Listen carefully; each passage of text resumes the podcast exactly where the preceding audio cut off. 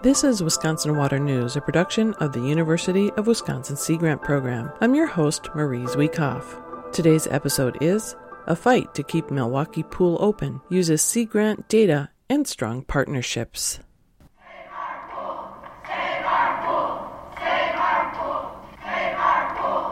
This is a group of children and their parents who gathered in a hallway of the Milwaukee County Courthouse in 2018. Signs they held said, Closing our pool is mean, and don't drown us in bureaucracy. They were protesting the proposed closure of the Schultz Aquatic Center, a relatively new facility in their Lincoln Park neighborhood that had been targeted due to county budget shortages. Many of the protesters were African American, which reflected the makeup of their neighborhood on Milwaukee's north side.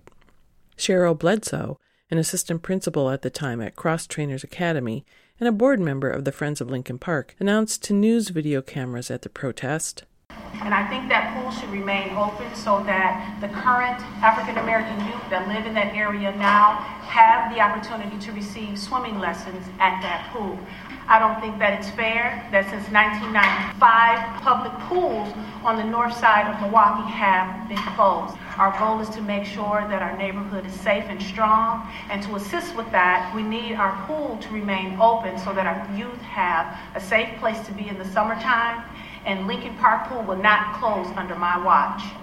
The data behind Bledsoe's statement about the number of pool closures came from a mapping project undertaken by Deidre Peroff, Wisconsin Sea Grant's social science outreach specialist in Milwaukee. The interactive Google Earth map she developed with Reflo, a local nonprofit, provided pivotal information which, when brought to light by the Friends Group, ultimately helped convince the Milwaukee County Board to keep the pool open and make their budget cuts elsewhere. We looked at where swimming pools are and where they have been historically, all the way back to the 30s.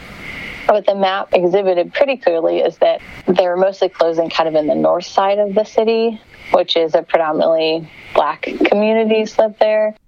Peroff said she started the mapping project as part of her duties as co chair of an education and recreation committee of Milwaukee Water Commons, a group that's working to make Milwaukee a model water city.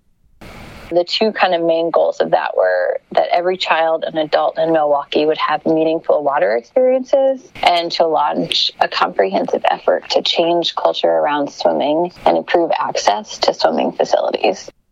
The committee gathered various Milwaukee organizations together to discuss how to accomplish these goals and received an earful about past efforts that had failed due to sociocultural, financial, historical, political, and even transportation barriers. Peroff said that myths about black people and swimming, combined with a long history of segregation around swimming, are hard to overcome.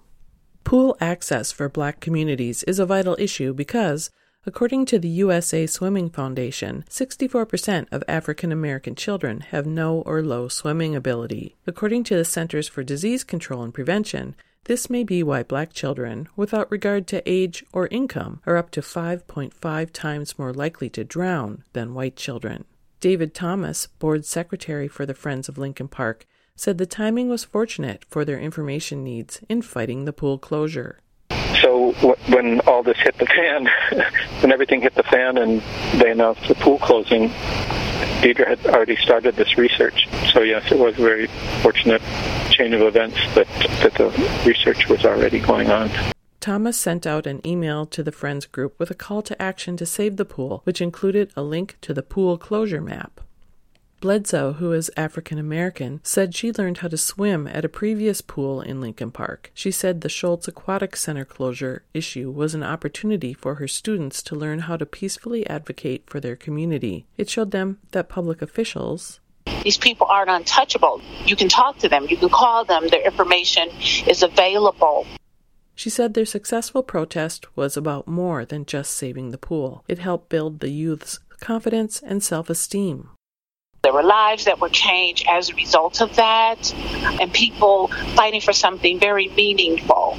Bledsoe's own parents were so proud of their daughter's role in keeping the aquatic center open, they framed a copy of the Milwaukee Journal Sentinel newspaper story, displaying it in their living room.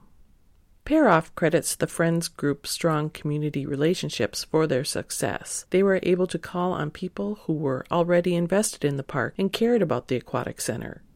And I think that was one reason that they were able to move so quickly.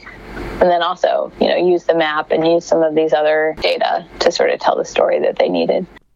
A spin off project undertaken in 2019 had Peroff looking at the impact of swimming programs on underserved communities in Milwaukee. She hired Emily Tolliver, a professional master's student, to interview seven swimming organizations about how they address the issue of diversity and access to swimming resources in their programming.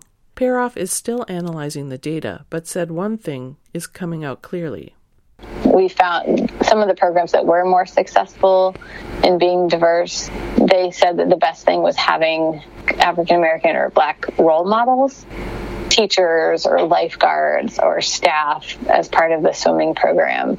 She said these programs worked extra hard to recruit people of color to be part of their organizations. Peroff said addressing these wickedly difficult issues is satisfying, but they are complex it's not like one approach is going to fix any problem that we're looking at. So we have to kind of understand the barriers at a much deeper level than maybe some other issues that we all work on. That's it for this episode of Wisconsin Water News. Just one of the ways that Wisconsin Sea Grant promotes the sustainable use of Great Lakes resources through research, education, and outreach. Listen and subscribe to us through Spotify, iTunes, and Google Play or at seagrant.wisc.edu. Thank you to Deidre Peroff, Cheryl Bledsoe, and David Thomas, and to the Wisconsin Journal Sentinel for the protest audio. And thank you for listening.